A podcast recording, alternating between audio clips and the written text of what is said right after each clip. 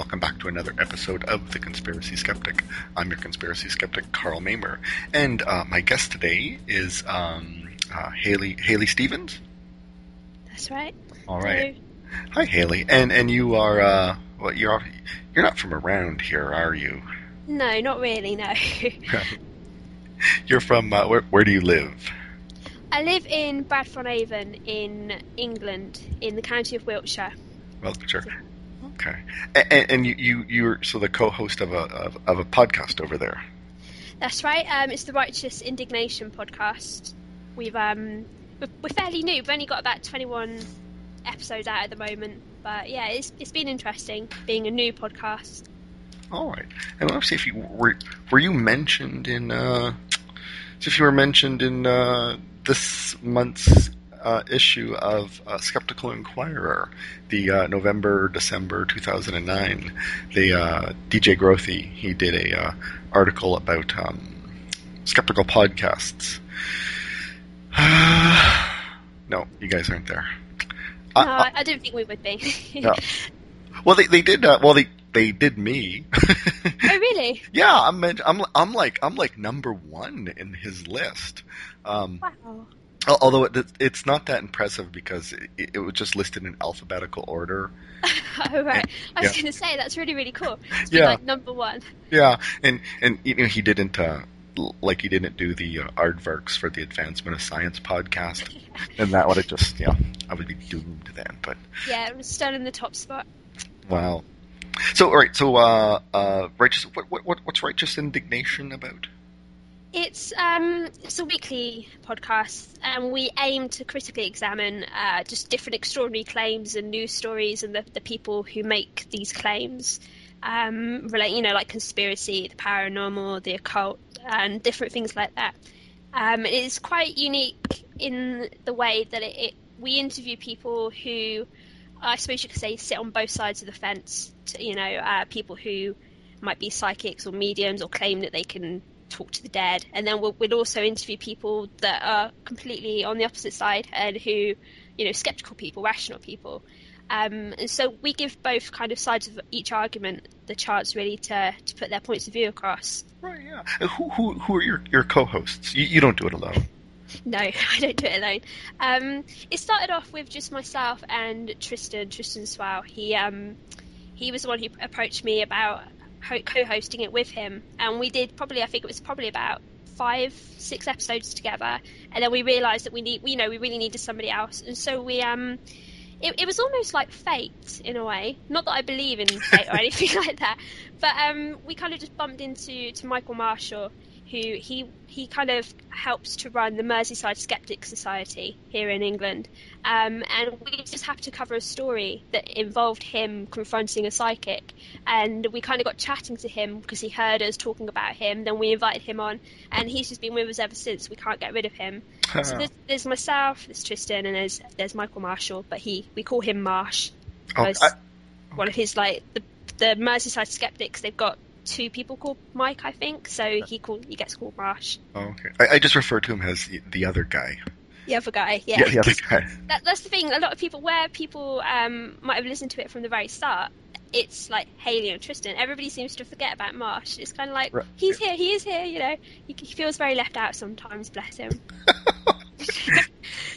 and uh, you, you guys are like. Um, you know, you know, podcasters sort of as a rule, we're not uh, we're not an attractive people, and uh, I mean, you know, we you know we're don't get me wrong, we're not like World of Warcraft, you know, we're not in class like you know we have a non-zero chance of uh, you know finding a, a mate by the end of the universe, but um, you guys are like a really attractive team. Like, uh, I mean, you know, I, I am confident enough that you know, I can say, oh, you, Trystan and uh, the other guy, and you, you're you're, you're nice looking people. Uh. oh, thanks very much. I, I do I do have to say I disagree. I've met Trystan. I've seen him in real life. I don't I don't agree with that, but you know. is he is he a chav in real life? Is he a chav? No, he's definitely not a chav. All right, he's not um, a soccer hooligan. Not that I know of. Though I suppose really you can't tell. You never know. You never know. He might have a secret second life. Wow. And yeah. uh, oh, sorry. No, I was to say you never know with these people. That's true. And uh, oh, I should ask you the Korean questions up front, if you don't mind, um, Sure. which are sort of like you know personal questions. So, uh, h- how old are you? I'm 22. Twenty-two, and uh, you're are, are you married? No, I'm not married. Okay, and what what do you, what do, what do you do besides the, the skeptical thing? Besides the skeptical thing, wow, wow, this is like the, the, the bit where everyone kind of recoils. I'm I'm a ghost hunter. Okay, Um, I'm the well, it's I don't like the term ghost hunter, but it's what everyone uses, so I, I just kind of use it. Um, I'm the founder of the the Wiltshire Phenomena Research Team. We've been working in the county of Wiltshire since about I think it was late 2005 that we first started going. Um, so any time that I'm not kind of focusing on the podcast or like the, the stuff associated with the podcast, I'll, I'll kind of be working um, on on the team. Um, obviously, I've also got another job. I work in retail part time, but um, yeah, the team takes up a lot of my time, and we're, we're kind of a, a skeptical team. We're a very rational team, which makes us um, like the the minority really, because a, a lot of teams out there, you know, they use gadgets, they have mediums and psychics and things like that, and we don't. Um, but we, it's kind of a difficult position to take, being a skeptical ghost hunter, because you get the believers who see you as a rational researcher and they kind of go, "Oh, it's ridiculous what you're doing," and then you get the skept- you get the skeptical people who see you as a ghost hunter and they think you're not a skeptic, you're not a rational thinker, you hunt ghosts. So it's it's a really difficult position to take. Um, do you, do do you believe in ghosts? Not really. I think uh, another question you could then ask would be, what is a ghost? Um, Okay. People people always ask me, what do you believe in ghosts? And I, I don't know what a ghost is really. I mean, there's there's lots of theories as to what ghosts are. You know, they could be uh, I don't know the spirit of a dead person or a memory supposedly caught in the fabric of a building. There's there's loads of theories as to what they are. Um, I used to believe in ghosts, as in like the afterlife and you know people revisiting from the afterlife to this world. But then the more I kind of did the research with the team, the less I kind of believed. And Right. I mean, I've, I've witnessed some very strange things that I can't necessarily explain, but I'm not, you know, I'm not going to label them as, as paranormal or, or ghosts because I just don't have all the information available. Okay, all right. You're kind of a bit like a um, you, know you know Alison Smith, sort of over on the side of the uh, the I Atlantic. think, yeah, I've, I've heard the name. Okay, yeah, because she, I think she used to be really heavily involved in sort of, uh, was it taps or something? She she was really big into like the ghost hunting stuff, and then uh, yeah, and then more she sort of looked into it. Uh, you know, more she sort of realized, wait, this is you know, like this TV, this ghost hunting TV show. She, you know, more she sort of looked into it. She's like. No, they just moved that chair, you know, like that chair, you know, supposedly moved across the room, but you know, they had the camera right at the chair, and then oh, you know, we accidentally turned the camera off, and oh, when we turned it back on, then we captured it on the other side of the room. Ooh, you know? yeah, I, I, find, I find that a lot um, because when when we used to first start when we first started going out to these supposedly haunted places, things would happen and I'd be like a screaming wreck. I'd be like, oh my god, oh my god, it's a ghost. But then the more I did it, the more I started to question it. And I used to be into like I used to be a right woo really. I used to do table tipping and seances and stuff. But then as time went on, I started realizing that I was being, you know, maybe a bit stupid.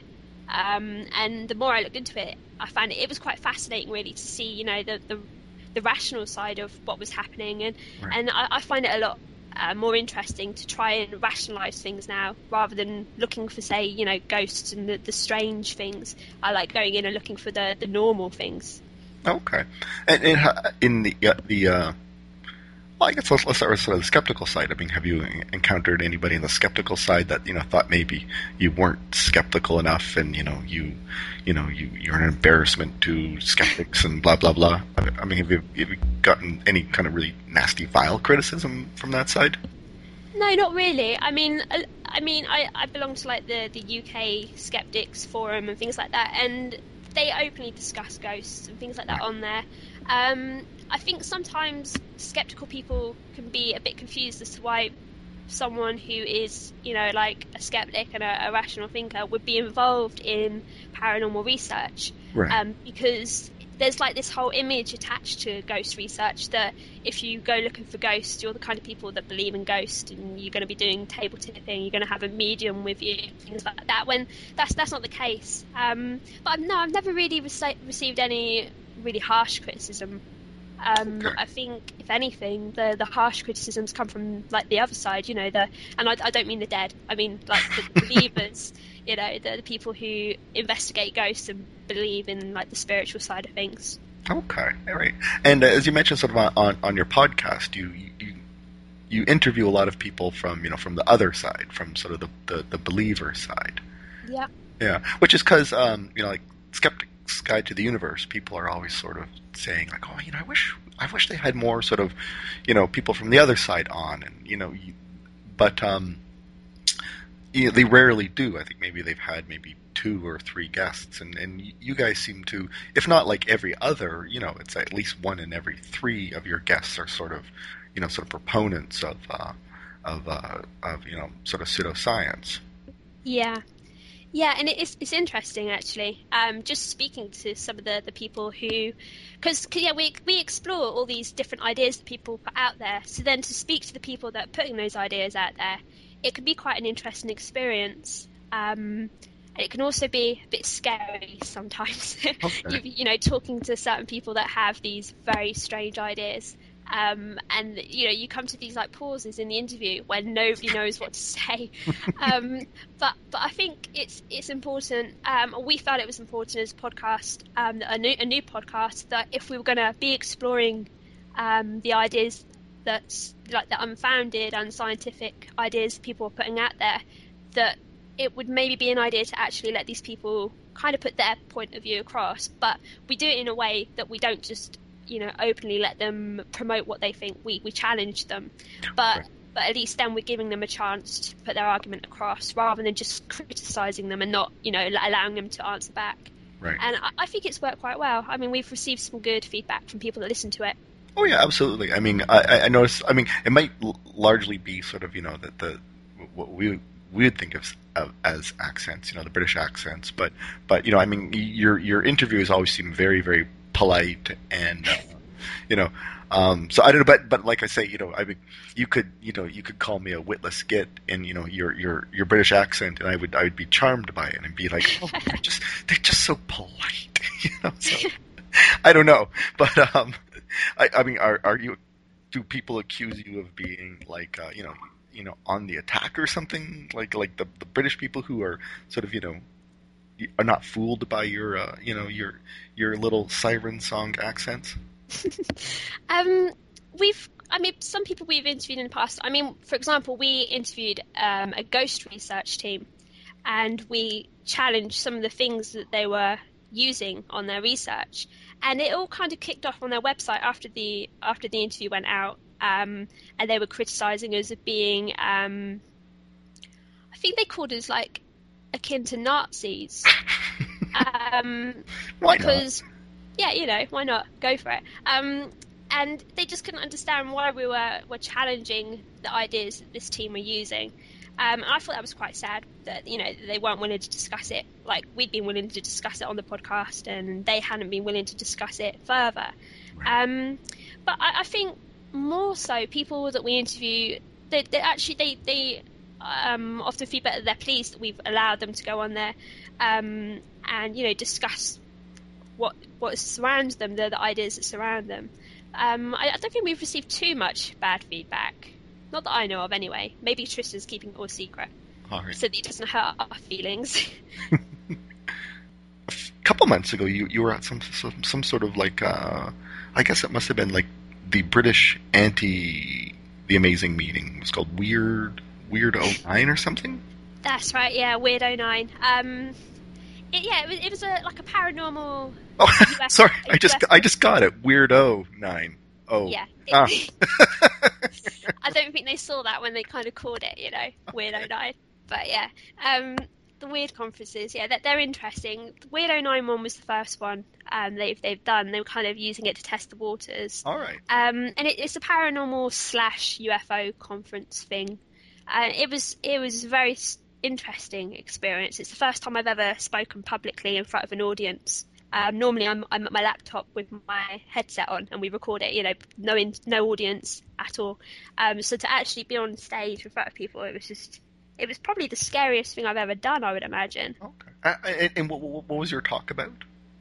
Um, I spoke about the rational side of ghosts and ghost hunting, Okay. um, and how not everything is as weird as it seems. And I also did, as part of my, my speech, because I was convinced that there was no way, because it was an hour, I was convinced there was no way that I could speak to an audience for an hour. Um, so I kind of incorporated some like tests into to my speech and like memory tests with the audience. Um, and I tried to like implant false memories Ah, yes. Okay. their minds, and um, it worked, which is really cool Good. Um, Good. yeah uh, but also i did this it was really stupid i wish i hadn't done it now i did this dowsing experiment where i gave my old dowsing rods to a member of the audience and previous to the the theatre opening its doors to the public uh, a member of the crew uh, the weird crew had hidden this old key All right. um, I didn't know where it was because I'd gone out of the building whilst it was being hidden.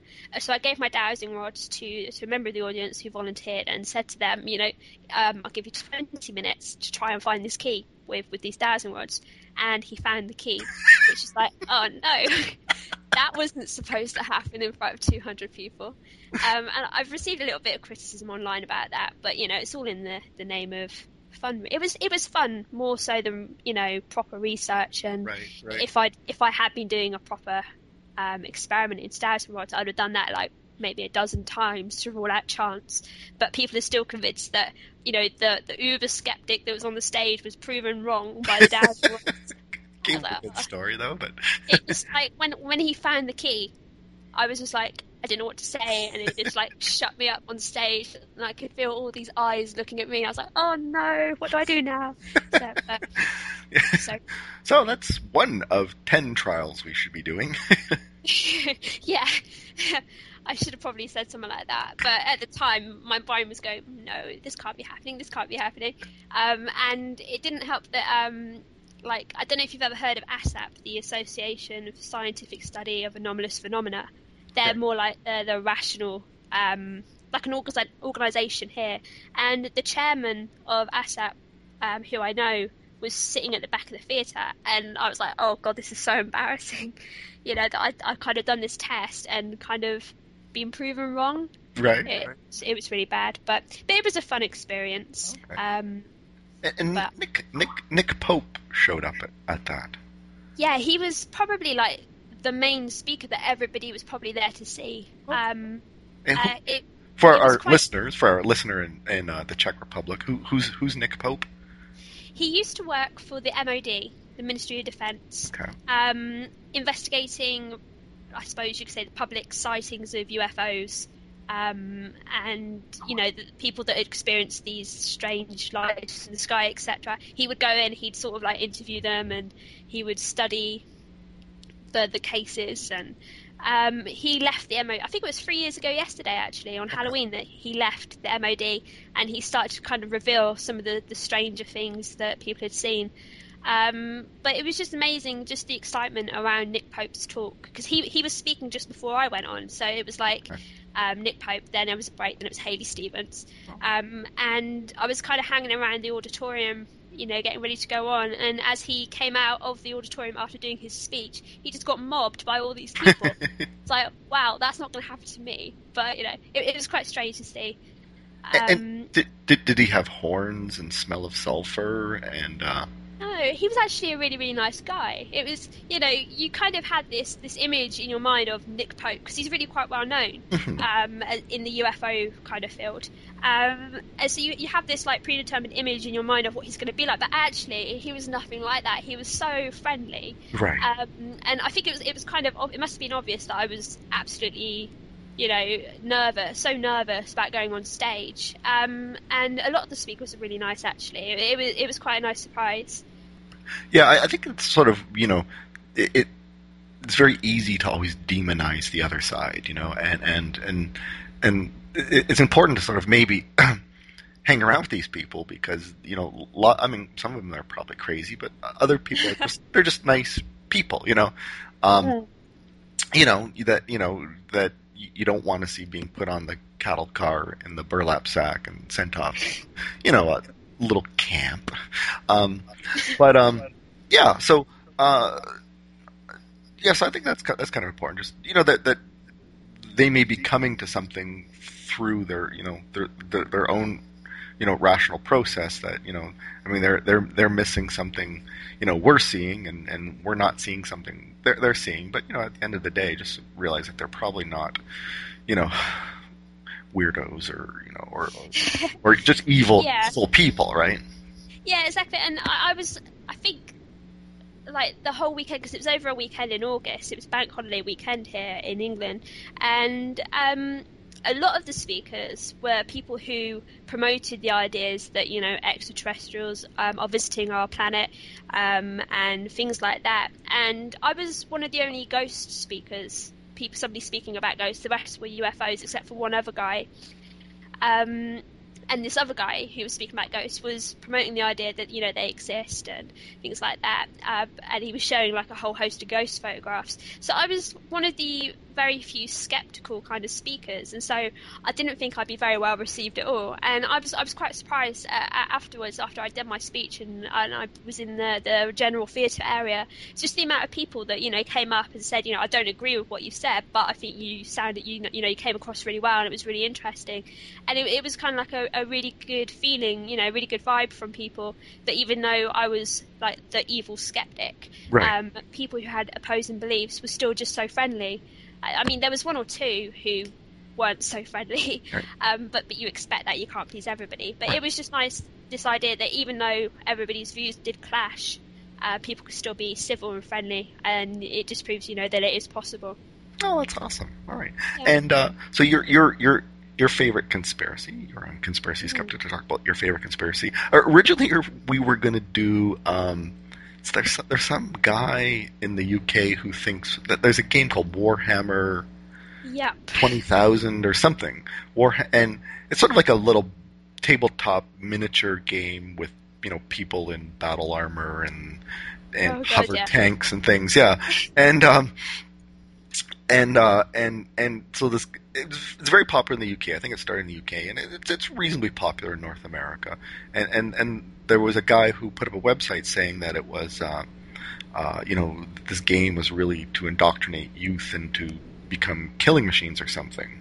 Yeah, it, he was um, claiming that the Warhammer games um, were designed to kind of make the whole kind of war scenario and the tactical, thinking tactical maneuvers and stuff, a whole just normal experience for the children that were playing the games, Right. which was kind of weird. and, and, and I mean that's yeah, that's a little weird, but it was it was sort of like his, um, you know, he started getting a lot of sort of nasty email, and it was what kind of made him a more interesting character was his his response, as if you know, I'm not the weird one. You people who don't believe me are weird ones, you know, that kind of thing. Yeah, he just completely shut himself down from any criticism. I think he received so much that he was like, no, no, I don't want to listen anymore. Um, and he basically just gave off the message that anybody who disagreed with him, good for them, but he, he knew that he was right. Therefore, he was right because he knew that he was right. It was just like a kind of circular reasoning going on there. Um, so yeah, I, I was going to do that that kind of conspiracy around around um, games and how they can control people, but it kind of changed. My whole conspiracy kind of changed into a completely different one. Right. So so what have we decided on? We are going to talk about the assassination, well, the supposed assassination of Princess Diana. Right. Yeah. So it's a very very British conspiracy, which is kind It of is. yeah. Yeah, and it, it was. Um, it kind of came around because we recently on the the podcast um, we spoke to one of the main conspiracy guys who um, promotes the idea that Diana was assassinated, um, and just doing research on it because of the interview we're going to do, um, just the stuff that I was coming upon, I was like, this is way more interesting. Right. Um, and I mean, I was I was ten when she she died, and I, I can clearly remember the whole kind of public reaction to her dying in in Paris in, in the Alma Tunnel. Um, and I can remember like the national newspapers printed off like um, an order of service for her funeral. And we we all watched her funeral. Well, not everybody in the country, but a lot of people watched it live on telly or they were there. Um, and you were like you had hymns and we sung the hymns and stuff. It was just it was crazy. Um, just the whole, and it was it was kind of facilitated by the, the media at the time. Um, obviously, at the time, I didn't know because I was ten. You know, I didn't know what a conspiracy was. Right. But um, it was just amazing looking back at how the newspapers turned it into like, oh no, Di- Diana, the princess has died, and um, this is tragic. When you know, just before they they'd all been kind of criticizing her for her lifestyle. She was the divorced princess um, who was going off with all these guys and going on holidays um, on the taxpayers' money, and she was a bad guy. And then they turned it around. Ah, okay, yeah. It's like the uh, they're good at. there's something about well, one of the newspapers in the UK uh, over was it the HPV vaccine? It's like they're uh, in the UK where the, where the like you know the, the government uh, wants people to get the vaccine, the HPV vaccine. The, the newspaper is sort of very, very against the vaccine. They're like, oh my god, it's you know killing girls and stuff like that.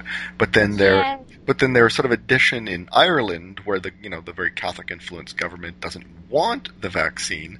Their editorial policy there is, you know, you're killing girls if you're not giving them the vaccine. They, you know, they, they it's yeah, it, that was that was quite funny. That well, it wasn't funny actually. That's that's the wrong word to use. Right. It was it was around the, the death of Natalie Morton, um, who died just hours after receiving the the cervical um ca- no the no that was the cervical cancer vaccine I'm thinking of. But um, I think I don't think it was the the swine flu vaccine that they were trying um to promote in Ireland and then um, smear here in England. I think it was the the cancer vaccine.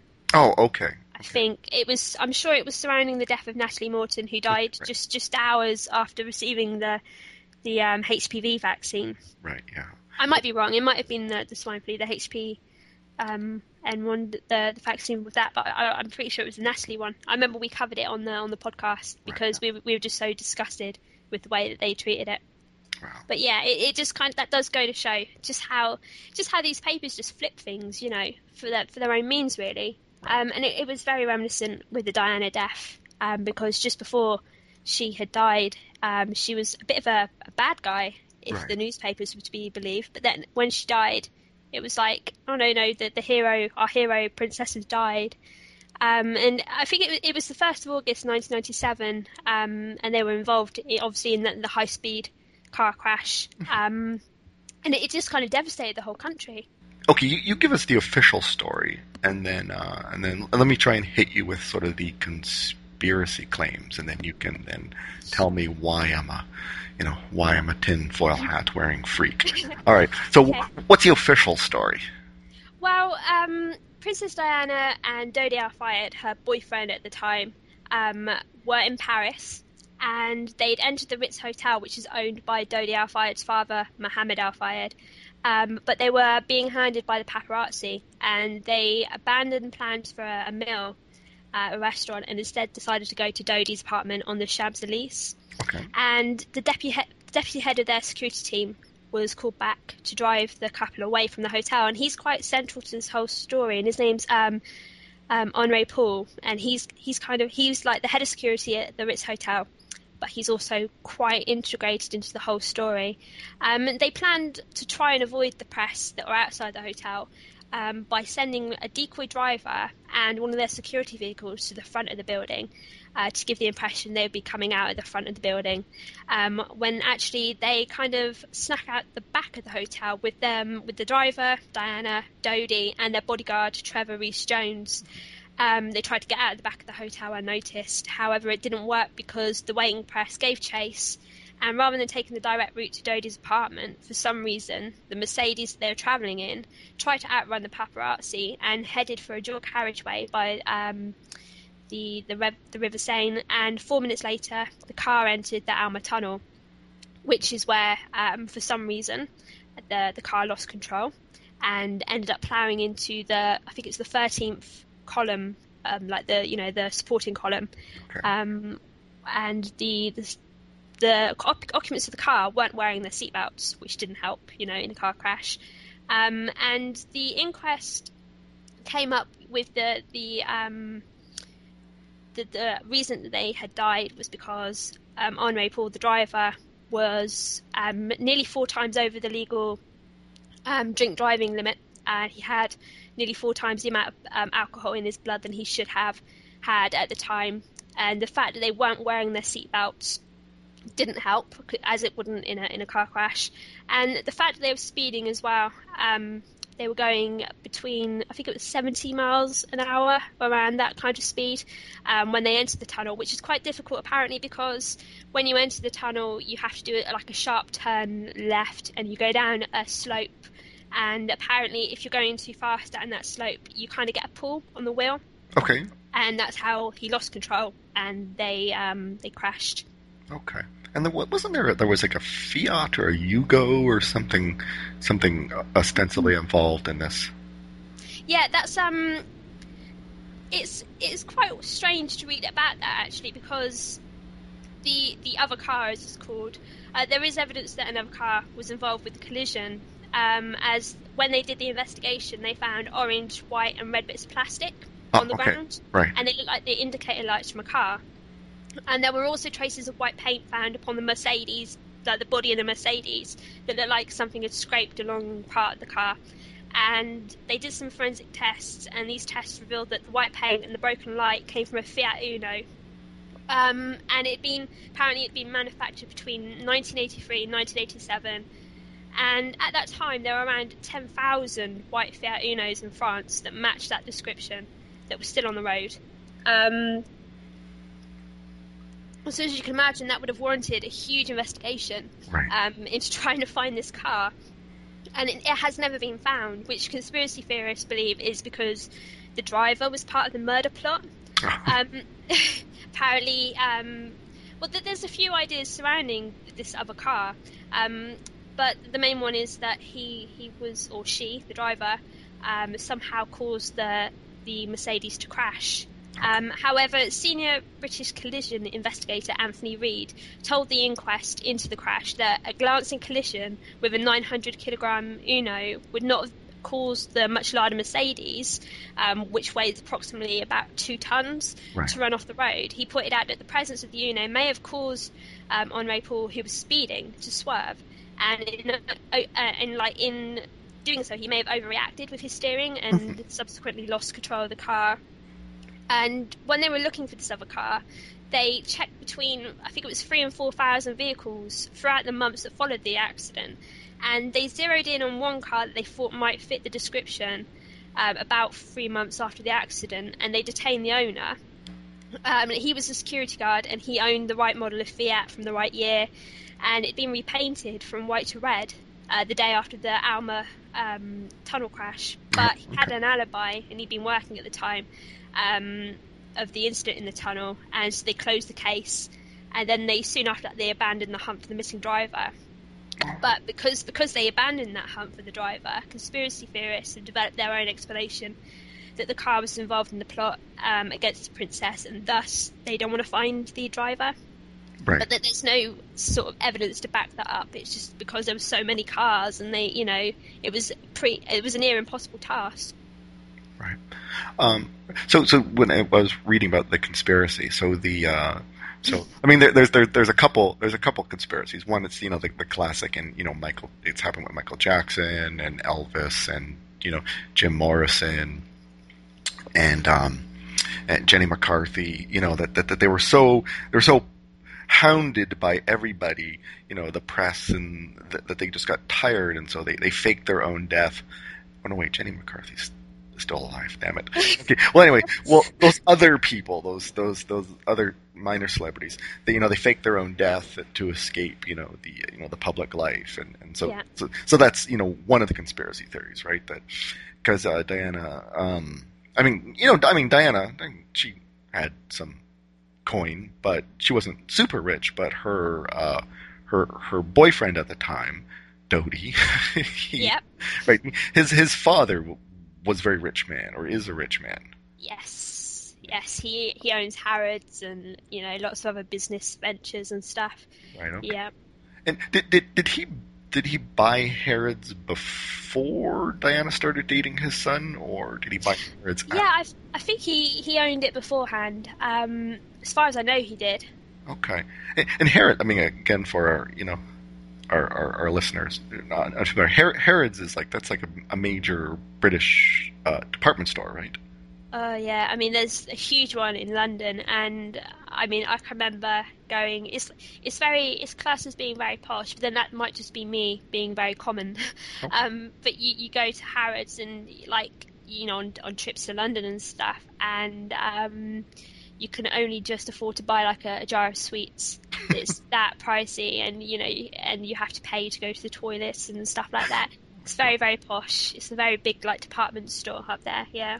Even in Canada, we, we get a few. We have a few products here where there's like a big royal crest on it, saying you know by appointment to the Queen, or um, like some of the royal family, people in the royal family, like the Queen and Prince Philip. They they they kind of like um, they put their name on products or or or or, or or um, businesses, you know, like like the Queen uses Pear's shampoo, and so she can sort of say, "I like this product. You can use my royal crest." And and, and for a long time, Harrods had they they sort of you know by appointment to the Queen or something like that on, on the outside of their store, right? Yeah, I mean, as far as I know, they did. I mean, I haven't looked too much into Harrods, so I don't know a lot um, about the company. But but they are, you know, if you, if you talk to people about going to London, it's part of the experience that you go to Harrods because you know they have this reputation of being very very posh. But then, like I said, that that could just be because I'm not very posh. Okay, but uh, but I guess because what the, the Dodi's father, you know, he's one of the ones who's really driving the whole conspiracy thing, right? So Yeah. and and he sort of basically comes out now and says, no, you know, the royal family killed my son and, and Princess Di, and then and then I think that like you know the Queen kind of just had her her sort of her little her crest or whatever sort of yanked off the front of Harrods or something. That, that that's really now neither here nor there, but maybe sort of segues into the uh, you know the second major conspiracy is that um, is really pushed by you know the, the you know the father of uh, of Dodi that uh, you know that you know that the royal family um, for for various reasons. I mean, there's you know sub reasons, you know sub conspiracies under that one even that you know Yeah. that they they had Princess Di bumped off because. Um, you know, one, oh my God, she was, you know, I mean, she's, you know, the mother of the future king of England, and here she, she was, she was going to marry a Muslim, right? You know, Exactly. Yeah. Yeah. Um, it was Muhammad Al Fayed who's Dodi Al Fayed's father. Um, it, it was quite strange because he, like, I think it was three or three to five days after the initial crash. Um, he had his spokesman do like a, uh, like a publicity kind of press conference, um, and one of the questions that came up was surrounding a ring that Dodi had given to Diana or was going to give to Diana, and people were saying, "Oh, were they going to get married?" Um, and to begin with, they gave uh, like uh, Muhammad Al Fayed's spokesperson gave you know. Um, he didn't approve this idea. He's like, well, nobody knows what the ring meant, and we can only speculate. And I'm sure that I think it was he said something like, um, for thousands of years in the future, people will speculate about what the ring meant. Um, but then I think it was about eight months later, Muhammad Al Fayed changed his story and said that the ring actually was an engagement ring and they were going to get married. Um, and when he was asked, "How do you know that?" Um, he was sa- he said, "Oh, it's because um, Diana told me so over the phone. They told me on the phone." Um, and he believes that this um, marriage uh, provided the motive for the British establishment to commit murder. And he said, and I I quote him, he says, Prince Philip will never allow my son, as an Egyptian Muslim, to be the stepfather of Prince William, the future King of England. Um, and he has this whole idea that Prince Philip um, was behind the assassination plot. Um, and people questioned him, why, you know, why did you feel that Prince Philip has has done this? Why? What motive would he have? He said that uh, he was definitely sure that um, Prince Philip had done the murder because he was a racist, and it's well known apparently that Prince Philip is a racist. Well, and it's sort of he he does kind of make quite a few kind of comments that make you flinch. You go, oh no, not Yeah. Prince Philip again. But I, I don't know. It, and um, Muhammad Al Fayed went on to say that Prince Philip had grown up with a Nazi and said, Do you really think he would accept my son to marry Princess Diana, the mother of the future King of England? Um, but then, and that kind of gives you, you know, you read that and you think, Oh, maybe. But then you go, you look into it, and like you said, it kind of branches off. There's all these other ideas, and this other idea that Mohammed Al Fayed came out with was that the princess was killed because she was pregnant. Right. And when he was asked how he knew, again he claimed that Diana had told him over the phone. Um, and yet there's loads of evidence um, that she wasn't pregnant. Um, for example, the autopsy carried out um, when she was, when her body was brought back to England showed that she wasn't pregnant, Right. um, and also she vi- uh, visited a clinic in London ta ten days before her death for treatment for PMT, and her consultant confirmed that Diana was not pregnant, and yet he still claims that this pregnancy is just being covered up and that she was murdered because of it. Um, and there's also, um, like you said, the idea, you know, that they were going to get married, um, and this is because of this supposed ring. Um, but it's it's all very strange, and like there's one of um, Diana's friends um, had spoken to Diana. I think they went on holiday about three weeks before she was killed. Okay. Um, and Diana had said to this this lady that was her friend um, that Dodi Al Fayed because they'd only be going out. Um, I think maybe around a month. You Right, know, so right. they weren't they weren't really serious or anything. Um, and she told this friend that Dodi had been giving her loads and loads of presents, and she had the feeling that a ring was going to be one of them. And uh, this friend of hers, Rosa, um, I can't remember her last name. She went on to say that Diana had said that there was no way that it was going to go on her left hand. She said it would be firmly be going on my right hand, which gives you know the idea that you know she wasn't thinking of marrying him. Right. Right. It's um, I don't know. I think I just feel get the feeling that Mohammed Al Fayed's very very he can't get over the idea that perhaps his son was just killed in an accident. You know, which I think is really really sad. You know, yeah, the, the thing about Diana being uh, pregnant, uh, like when I was sort of reading about the you know the conspiracy, the um, like like they even I guess there were there was some sort of um, you know sort of uh, committee, you know, House committee on uh, uh, you know princess assassinations, sort of done a, a few years ago, and, and and they they went sort of quite methodically through many of the conspiracy claims, and and what they they even sort of took like blood from the limousine that, that they know came right came from Diana, and they even tested that blood right to see if it indicated she was she was pregnant. You know, in, in sort of in the event that you know the uh, you know the um, well, not the mortician. Who, who's who's the who's the Quincy guy? Who uh, what, what what do you call that job? The the Quincy guy who who figures out why you die, pathologist or something. Yeah. Uh, yeah, yeah, there was a real creepy thing I was reading where the patholog- pathologist is like, I examined her womb myself. yeah. Like, oh my god! Like you know, the dead Princess Diana's womb. You're just kind of looking in it and going, "Yep, that's her womb." Well, I don't know. It just kind of freaked me out, you know, when I was reading that. And um, Yeah, I, I think it was. Um, they did an initial like autopsy on her in in like the Paris hotel. Um, no, not the hotel, the hospital even. They wouldn't do that in a hotel. um, but then when when her body was brought back to England, they they did a further opt- autopsy here, um, and they were able to say that she wasn't pregnant then. Um, so yeah, that that kind of just kind of disproves that whole conspiracy that she was pregnant because they did an autopsy and they say she wasn't pregnant, and yet people still believe it because they go, "It's a cover-up. They're lying. She was pregnant." oh yeah. Well, It's just you can just you're never going to be able to prove to people that she wasn't pregnant. I don't think.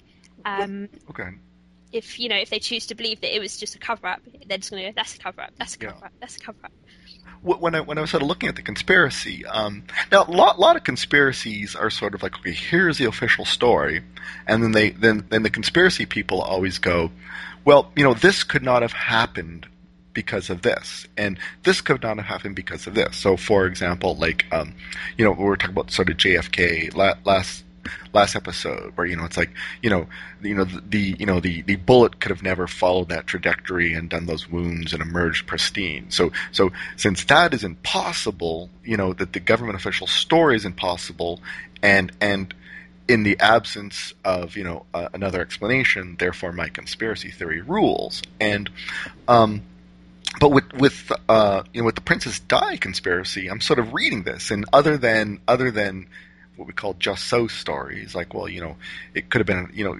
here's a bunch of motives for the assassination. I I, I couldn't really find anything that was sort of like, you know, here's the official government can you know story, and well, this could not have happened, and this could not have happened, and this could not have happened the way the government said it could have. Like that that that sort of really sort of struck me that this this you know that this conspiracy is uh you know uh really really weak. You know.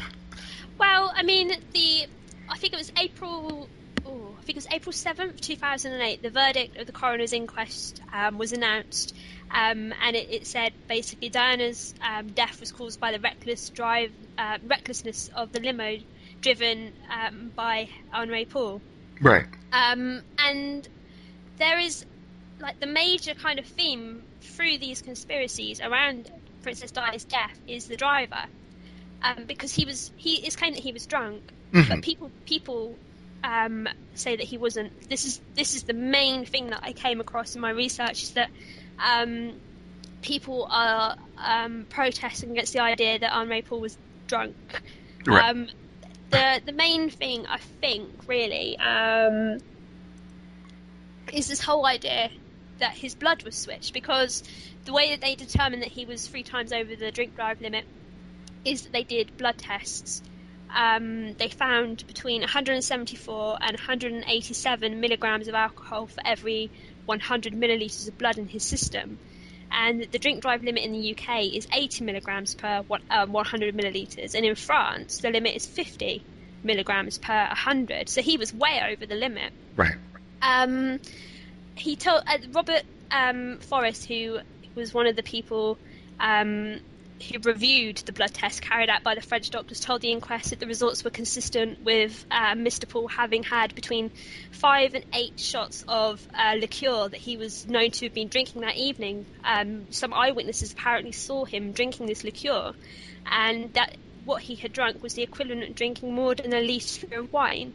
Um, but these results were meant to be confidential at the time, but they were leaked to the press. Okay. And the BBC reported to the public that um, Henri Paul had been three times over the legal limit and that this had been the cause of the accident, which is what the official verdict is.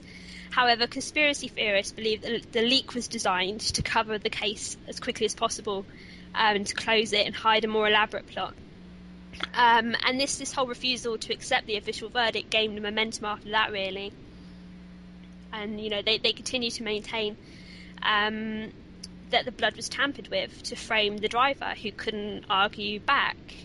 Um, and I mean, there were definitely mistakes and, and in the actual autopsies and the, in the investigation. And in fact, you know, that's something that the, the conspiracy theorists um, talk about a lot is these mistakes. And that, that's actually a fact, a mm. That they had these huge mistakes in the investigation, uh, which is really, really sad, really, um, because very recently, actually, um, some of the doctors and the investigators have um, been charged in France. Um, because of these mistakes, for example, um, the Mercedes in which they were they were traveling in the Mercedes that crashed was was like cut up and disposed of um, days after the accident. So you know, it wasn't held on to so they could do investigations on the um, the car. They just got rid of it really, really quickly, and they cleared up the crime scene really quickly. And there were problems. Um, with the blood samples from Henri Paul, for example, they were apparently they were left out, um, unlabeled, and there were there was no record of who could have had access to them. Um, and yet, even though these mistakes did happen, it doesn't necessarily mean that it, there was like a malicious reasoning of that. But that's something that people have jumped on is that it must have been a cover up, and that's why the car was taken away so quickly, and the crime scene was cleaned up so quickly, and the blood was tampered with. Even though there's no proof of that, that's you know to the conspiracy theorists, that is all the proof they need is that this happened because people people always do their job perfectly, and if they don't do their job perfectly, therefore it must be a conspiracy, right? Exactly, exactly. um, the other thing that really didn't help um, was the CCTV leading from the Ritz Hotel all the way into the Alma Tunnel. None of it was working on that night, and for some reason, all the security cameras were facing the walls that they were mounted on. Okay. Um, now, there's no official reason as to why that happened, um, but in the mind of the theorists, this shows that apparently everything was being covered up, you know. And we recently spoke to John King, who authored a book called Diana: The Hidden Truth, in which, you know, and I, we spoke to him on on the Righteous Indignation podcast, and in his opinion that was that was proof that something had been covered up, that somebody had done that to the cameras on purpose. Okay. But when we when we were asking him, well, who and why? Why did they do that? Who did it? How do we know they did it? He didn't have an answer. So you know that there are some loopholes in in the theorist's reasoning. Okay.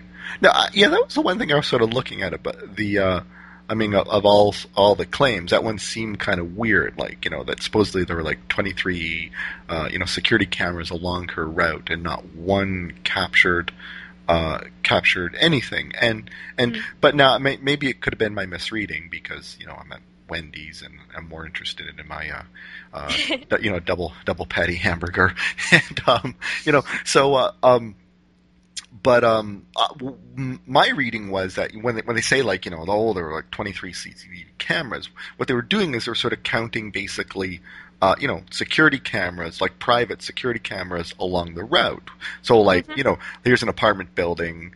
Uh, do you call them apartment buildings in England? Yeah, yeah, Okay. we know what you mean. Okay, okay. So, so not like you know, golly flats or anything like that. You don't have a No. charm Okay, so apartment buildings. Um, so you know, like, so there- there'd be like a security camera, you know, on like you know, stoop. Do you call them a stoop? You know, the the the the, the door. You know, the the. yeah, Okay. yes. So, so you know, there, there's like, you know, it's a security camera, you know, sort of covering the stoop, and uh, so people count that as a security camera, and it's like, well, but that would never be turned to the road, you know, because it's I sort. know exactly, Yeah. and I think I'm not sure of the exact number of security cameras on on the route because I I've read somewhere there was 11, then I read that there was 13, and I've read that there were 20, and and you yourself said there's there were 20, possibly 23, and That's that's I just don't think you know that anybody's quite sure of how many there were. Um, but they were all owned by like independent um, like security firms and Right, yeah. companies, you know. Yeah. Um, and this is one of the points that we put forward to to our guest on the podcast was well that's a lot of companies and are you suggesting then that all of those companies were in on some kind of conspiracy or an assassination plot? Um, and if so why? What would they have to gain? And but he he didn't really have any answers. And I think really it, it is a bit odd, yeah, that all the cameras are pointing into the walls and you know they're mounted where they are mounted, but I don't, I, I couldn't find anywhere, and I did look into it because I was quite interested to see, you know, if maybe they were like, because like in in England we have like like in our towns you have security all over that are owned by one company, you know, and they have one viewing room, and I couldn't find anywhere that suggested that that these cameras along the route were all owned by like the city. right. Um, but yeah, very very strange. Yeah. But I don't really think it necessarily proves that anything malicious was happening. I think it could just be a very sad coincidence, really, that all the cameras happened to be pointing away from from the area in which the cars were were um, traveling. Uh, yeah, I, I find it hard to believe that, like, you know, that the, you know, the French would be very tolerable of kind of, you know, the the, the camera security system they have in lo- lots of places in England, you know, where you know your whole town is covered by, you know, security cameras being watched Yeah. by, yeah, that you know, the French don't tolerate a lot, and I don't know if they would be real, real, real keen if the government started setting those things up, but. That's just me talking on my butt, so I don't know. I'm not sure. I mean, I, I do I do think that the idea that all the cameras purposely turn away is quite fanciful thinking, really. Um, and I, I just get the impression I might be wrong, but I just get the impression that the people who who promote these conspiracy theorists uh, theories that she was assassinated have just kind of used that as as um, a way to prove that they're right. But actually, it, it doesn't prove anything. There's there's no there's nothing that they can show with that idea that the cameras were turned away because like, like I said when we questioned one of the theorists about why the cameras were turned away and who had done it that, that he had no answers so I, I just I just don't think there's a very strong argument on their point Right. Yeah. I mean, if, if they were all pointing at the road, right, and then and then you know, you know, I mean, they could look at tapes the day before, the day before, the day before, and you know, and and and you know, the, the whole route is covered, and then golly, that one day, you know, that Yeah, that would seem pretty weird. Yeah, but yeah, I it would it would yeah. stand out but it just makes me wonder: did, did has anybody sort of looked at the day before, and well, what, what coverage do you have of the day before? You know, like exactly I, think Yeah. peop a big task to do that. I'm sure that they did. You know, I'm sure that as part of the investigation, that kind of idea was looked into. Um, but I, I, like I said, I, I do believe that all, a lot of the cameras were privately owned. You know, they weren't all owned by the same company. And so, to for a conspiracy theorist to go and do that as part of an investigation, I would imagine that would be quite difficult to gain access to each of these companies and then go, I want the tape from this day and this day, and it would be very time consuming. I couldn't find anything to suggest that anybody had done that when I, you know, like I was doing my research. Right. Well, one of the interesting things, and something, something I kind of, um, you know, I'm big into wearing seatbelts, and um, and one of sort of the interesting things I sort of learned, one of, one of the myths is, and it's almost always put forward by sometimes uh, seatbelt proponents, is that uh, the the the one survivor, Trevor Trevor Rees Jones, um, yeah. it, it, it it's been handed down that you know he was the only one wearing a seatbelt and uh, there, yeah, there there are a variety of stories about that, aren't there? I don't know if you've you noticed that. Yeah. They, they kind of have some stories say that he was, and some stories say that he was just putting his seatbelt on, or he was trying to put his seatbelt on as they crashed. I, like I would, like uh, moment yeah. I got in, a, got into a car, especially with you know like a drunk French driver. I mean, I don't know if Paris drivers are any are, are better drivers than Montreal drivers, French Montreal drivers, but. well, this is the thing that stands out to me, actually, is that, you know, that she wasn't wearing her seatbelt. Um, and yet, one of the arguments from conspiracy theorists is that she she knew that she was going to die or that someone was going to try and kill her. Um, and, you know, she would often say um, that she was going to um, die in a car crash or somebody was going to tamper with her brakes. Right. And apparently, this is because she knew that you know the, the royal family were out to get her. Um, so if, if that was true, and she she felt that she, her life was being threatened, why did she get into a car and not put a seatbelt on? Right. You know, it's that that kind of I don't I don't get that. But then the argument that they uh, theorists then provide is that her seatbelt was jammed um, you know how you put it down over your shoulder. Apparently, it was jammed and it wouldn't pull down. Now, in in my opinion, somebody who fears for her life on a regular basis, um, because towards the end of her life, um, she would speak to astrologers and um, therapists and alternative therapists and people like that. You know, she was really heavily involved in that. Um, and her her former private secretary said that she was actually quite paranoid towards the end of her life. Um, and she, you know, she was always listening to her astrologers' pred- predictions, even you know the more dire. apparently, she liked it if the predictions were more dire because it made her feel that she was right. Um, and that they would um, apparently her, her, astrologers would predict um, forecasts of helicopter crashes, skiing accidents, and and other uh, like ways that she was going to be killed. Um, and she used towards the end of her life, apparently she was seeing plots everywhere, and she even made a claim that somebody had taken a pot shot at her with a gun in Hyde Park. Um, that's how her mind was working towards the end of her life, apparently. So for her to get into a car and not put her seatbelt on, or find the seatbelt would not work, and then carry on in a high speed journey, I just find that so hard to believe. If we're to believe that, you know, she was seeing death everywhere, why would she get into a car and not and carry on with the journey, knowing that her seatbelt wasn't working, um, and not say stop. We have to stop because I know that I'm going to die in a car crash. It's it's just it's just weird. It's a weird way of thinking that you know that somebody had tampered with her seatbelt and she didn't stop the journey, even though she had this fear that that people were going to kill her. It, one of the things I thought was sort of sort of weird about this is, um, you know, if you're going to assassinate Princess Di, I mean, and you're going to do it in France, it, it's clear you need massive cooperation, right, from the French government and stuff like that, right? Yeah. Yeah. So, so you know, and and I mean, you know, Britain and France are allies, but you know, I mean, the, obviously they, um, you know, have at times different sort of disputes, and you know, you know, the French don't want to, you know, go to Afghanistan or, or whatever. That that seems to me that you know that the the British to assassinate Diana in France are, are giving the French this, you know, carte, carte blanche, you know, this, uh, you know, this, this, this, this, this bargaining chip in future that, you know, that they can always now use, right? You know, like, I, I don't know if they would ever do that. I mean, not like, not like they're enemies, but, you know, sometime down the road, you know, eh, the French could go, well, you know, we could of course leak out this information about this. Yeah, just like blackmail England, you know. Yeah. Do as we say, or we're going to tell. Yeah. So. I mean, that's that's just stupid, you know. Yeah, I mean, you you just take a look at all the people that are involved in the in the whole thing, as soon as you know the car crashed, everybody that was involved, you've got like the, the French police, um, all the you know the criminal brigade, even the people at the morgue, uh, the toxicology laboratories that tested the blood samples, the people at the hospital, because even the people at the hospital were accused of being in on it.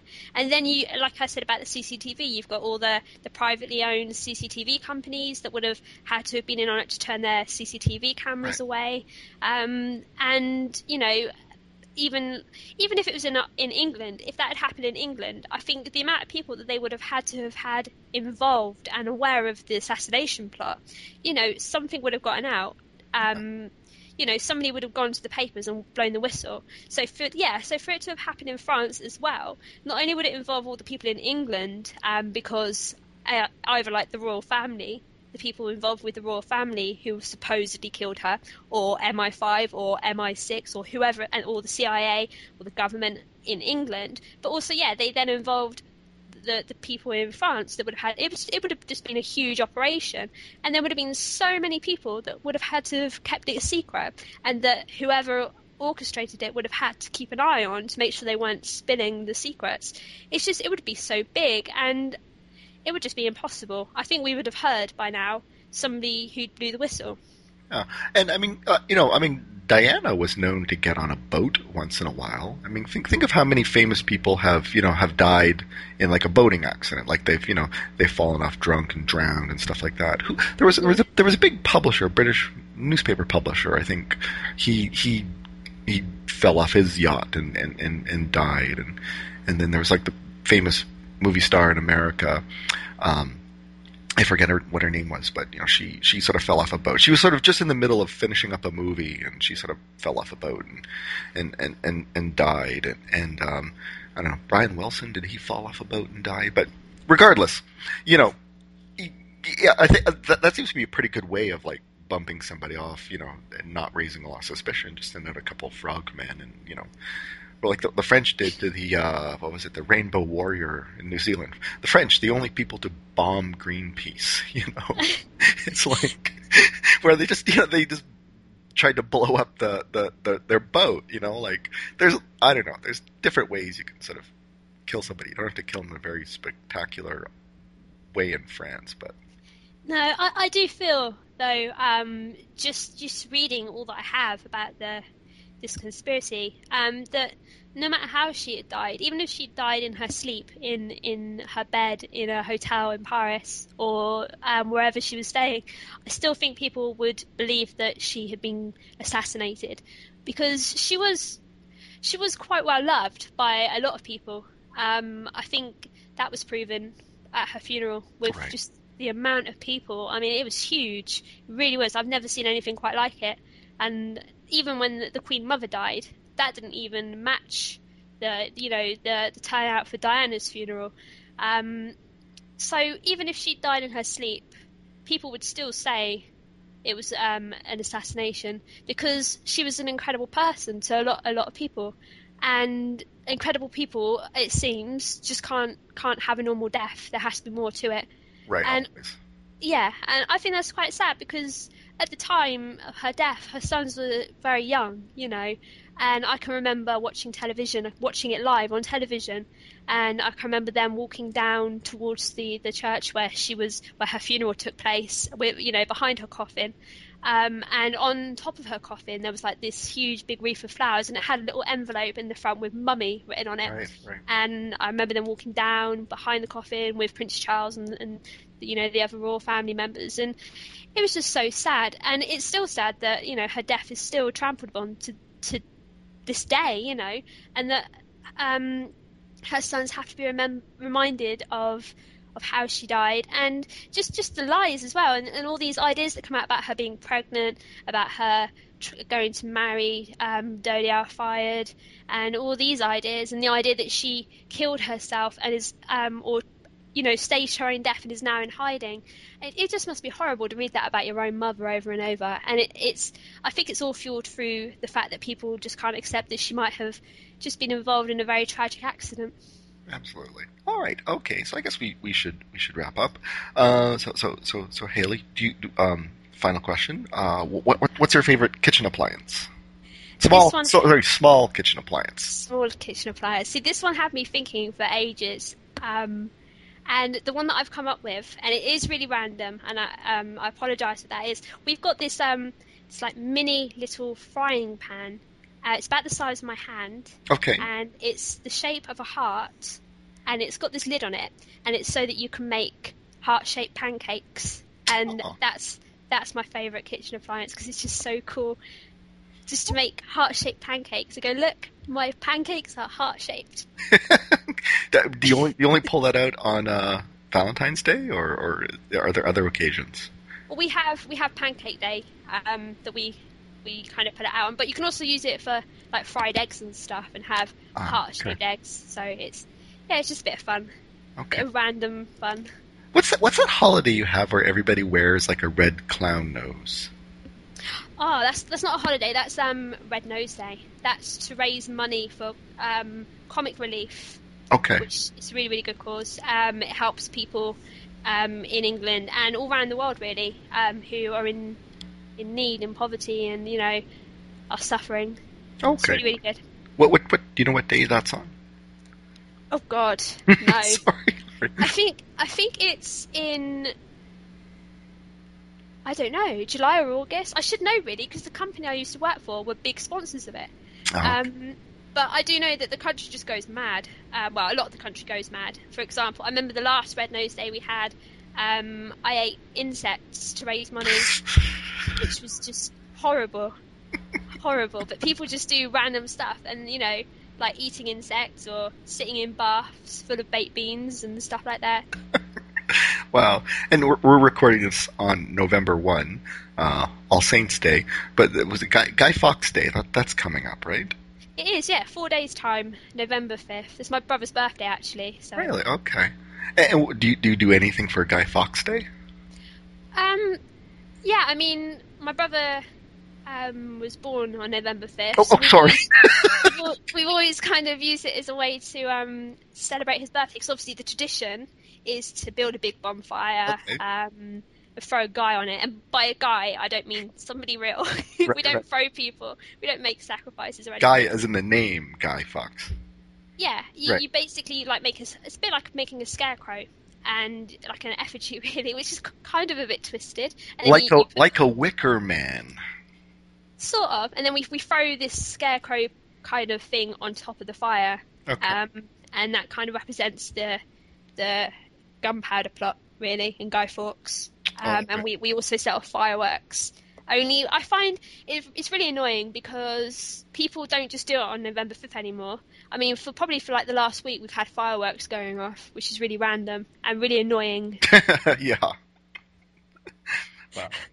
All right, and uh, I guess I should, we should we, we should we should wrap up. Um, so so um, this is done on November one, and probably Sunday, so probably by Friday I'll have it up. When when will you have the uh, y- your interview with the Princess Di person up? Ooh, I'd say it's probably going to be um, in about four weeks' time. Oh, okay. So probably within the next month it will go up sometime. All right, awesome. So so so look for it then. This is just like a little preview yeah, it, might not be too impressive because he did kind of wrap us up.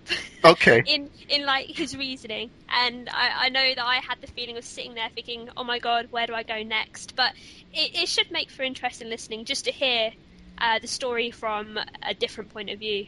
Okay. All right. And uh, I guess you know, full disclosure, uh, I, I was on your show uh, many moons ago now. Yeah. Uh, right. Yeah, but back when it was just you and you and Trystan before the yeah. other guy got there.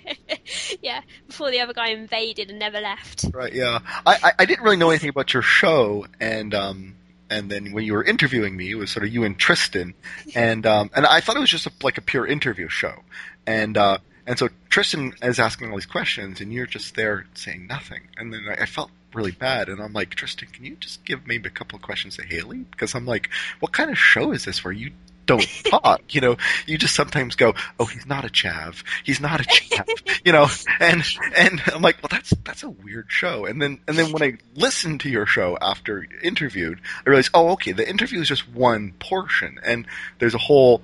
There's a whole. It's like Skeptic's Guide to the Universe. And you bring up news stories and stuff like that, and I realized, you know, Hayley, you carry the show. You know, it's, it's like Trystan does the interviews, but the rest of the stuff, it's just like you know, you're out there digging up the stories and and Yeah. um, yeah, and uh, and uh, w- w- the thing about the the was the giant, not the giant octopus. Yeah. Uh, the jellyfish. The, the jellyfish, yes, that was that was like you get a lot of really weird, like uh, maybe it's just England and you know, I don't know, like uh, I'm not saying inbreeding, I'm not saying that, okay, but I'm just saying, you know, a lot of daft, you know, daft news stories are like weird things, and Yeah. uh, we don't. The skeptical podcasts here usually don't cover, and it's just and, and you guys deal with it with like a lot of humor and and like uh, people can hear you laughing, and that's you you you you. you You've got this great laugh that sort of leads into this item, and you laugh through it, and you laugh out of it, and and it, it, it really adds a nice element to the I think if we don't laugh, we'll cry. That's that's the reason there's a lot of laughter. Um, and yeah, we do cover the weird stuff. But I think it, it needs to be covered really because just just random, really weird stories um, every day emerge every single day here in England. And the scary thing is that people believe these stories and. If, if you like I said, if you don't laugh, you're gonna cry because anybody who's a rational thinker um, just gets bombarded with this this sheer stupidity. um, and it really is. It's probably harsh to say that it's stupid, but it really is. And the the press over here, okay, some some journalists are very rational, and you know uh, they'll investigate what they're reporting, but a lot of them don't. And and if they don't, then somebody needs to, and, and we just try and you know give a different spin on some of the really random stuff. Um, and yeah, if we if we don't laugh, we'll cry. And the, the laughter, it shouldn't. It's I swear Trystan does it on purpose. He edits it in. Um, because you know it's it's really bad because we do cover some really random stuff and we'll be recording and there'll be three of us because we we're all you know in different parts of the UK and I'll be like I can't help it. I'll be in my room and I'll have like you know I'll be biting on my hand trying not to laugh at these stories and during the interviews there was this one interview we did and I just burst into laughter halfway through it and I had to like had to like put this cushion over my face to try and shut myself up. And yet, yet you can still hear me laughing in the background and it sounds terrible. This poor bloke uh, is telling us all about his theory and there's me going hee hee hee. Like oh no. Uh, he must become a right cow but yeah. But yeah it kind of adds to the to the show I think And oh, now, now that um, Rebecca Watson, she's married and off the market, um, have you have you found that like you're getting a lot of marriage proposals from the uh, from the skeptical community? No, I haven't had any proposals. Really? Um, Okay. No, but Trystan, he's really meddling. It's not very nice. on a on a recent show, we got a comment from somebody that said that my voice was like um, cinnamon sprinkled on toast with honey, and that I had a really nice voice. Oh. And so Trystan launched this thing where people can send in um, like. You know, like you get dating services where you do like a recording and then people can respond Right, yeah. he said that he's asked people to send those in for me, which is just really embarrassing. And he, he's very meddling like that, and he's he sounds really nice on on the show, but actually he's really evil. People don't realise So he's really evil. He tortures us. uh, now, for our, our more gentle listeners and, and children in the audience, I'm going to use a term that refers to a lady's vagina. But uh, there, there was one famous comment. It's, it's developed as a bit of a meme on on that where where someone wrote in saying that that Trystan, he's a bit of a twat, you know, and Yes, that Hayley, she seems nice enough, but that Trystan's just a twat. yes, an attention-seeking one at that as well. right, right, an Yeah. attention-seeking twat, and and uh, but yeah, I mean, Trystan's a really nice guy, but I mean, Yes, yeah, I, I, you know, all joking aside, he Yep. is a very, very nice guy, and he knows, you know, what he's talking about, really. Um, and it was the Righteous Indignation podcast was Trystan's idea. He's like the mastermind behind it, and I think the following that it's got now. I mean, as as far as I know, we get like a minimum of 400 downloads per per week. You know, each episode, like as soon as it's launched, I, I, that might not be accurate. We we do get a hell of a lot of listeners, and we get a lot of feedback, and it's it's really positive, and and I think that's really good because it's testament to all the hard work that Trystan puts into it. Because really, all, all I do is um, turn up and read out a story, but but Trystan takes all the recordings and he edits them down, and he gets all the guests, and he he's like public relations and everything, and it's it's really good, um, and it's really nice that it's been so successful. Awesome. We should we should end then on you know, you know our how we've we've sort of deified Trystan. it's a good, it's a good thing to end on. Yeah. Trystan, he's the greatest. Yeah, he's not, wonderful. Not a twat. no, he's not. No. All Oh. joking aside, he's not. All right. Well, thanks, Hayley. Thanks for thanks for being on. No problem. Thank you for having me. Oh, and again, righteous righteous indignation. I'll put a link to it, obviously, on on the webpage. If, if it's not, it's probably already in the little sidebar. But um, if not, I'll, I'll put a link to it. And um, do, do you have an easy URL? Sort of. It's um www.ripodcast.co.uk. Okay, all right. So righteous indignation, but ri podcast First. Yeah. dot co Dot UK. Crazy. Okay, all right then. Well, have a, have a good have a good afternoon there. Wonderful. I will do. All right, bye bye. Bye.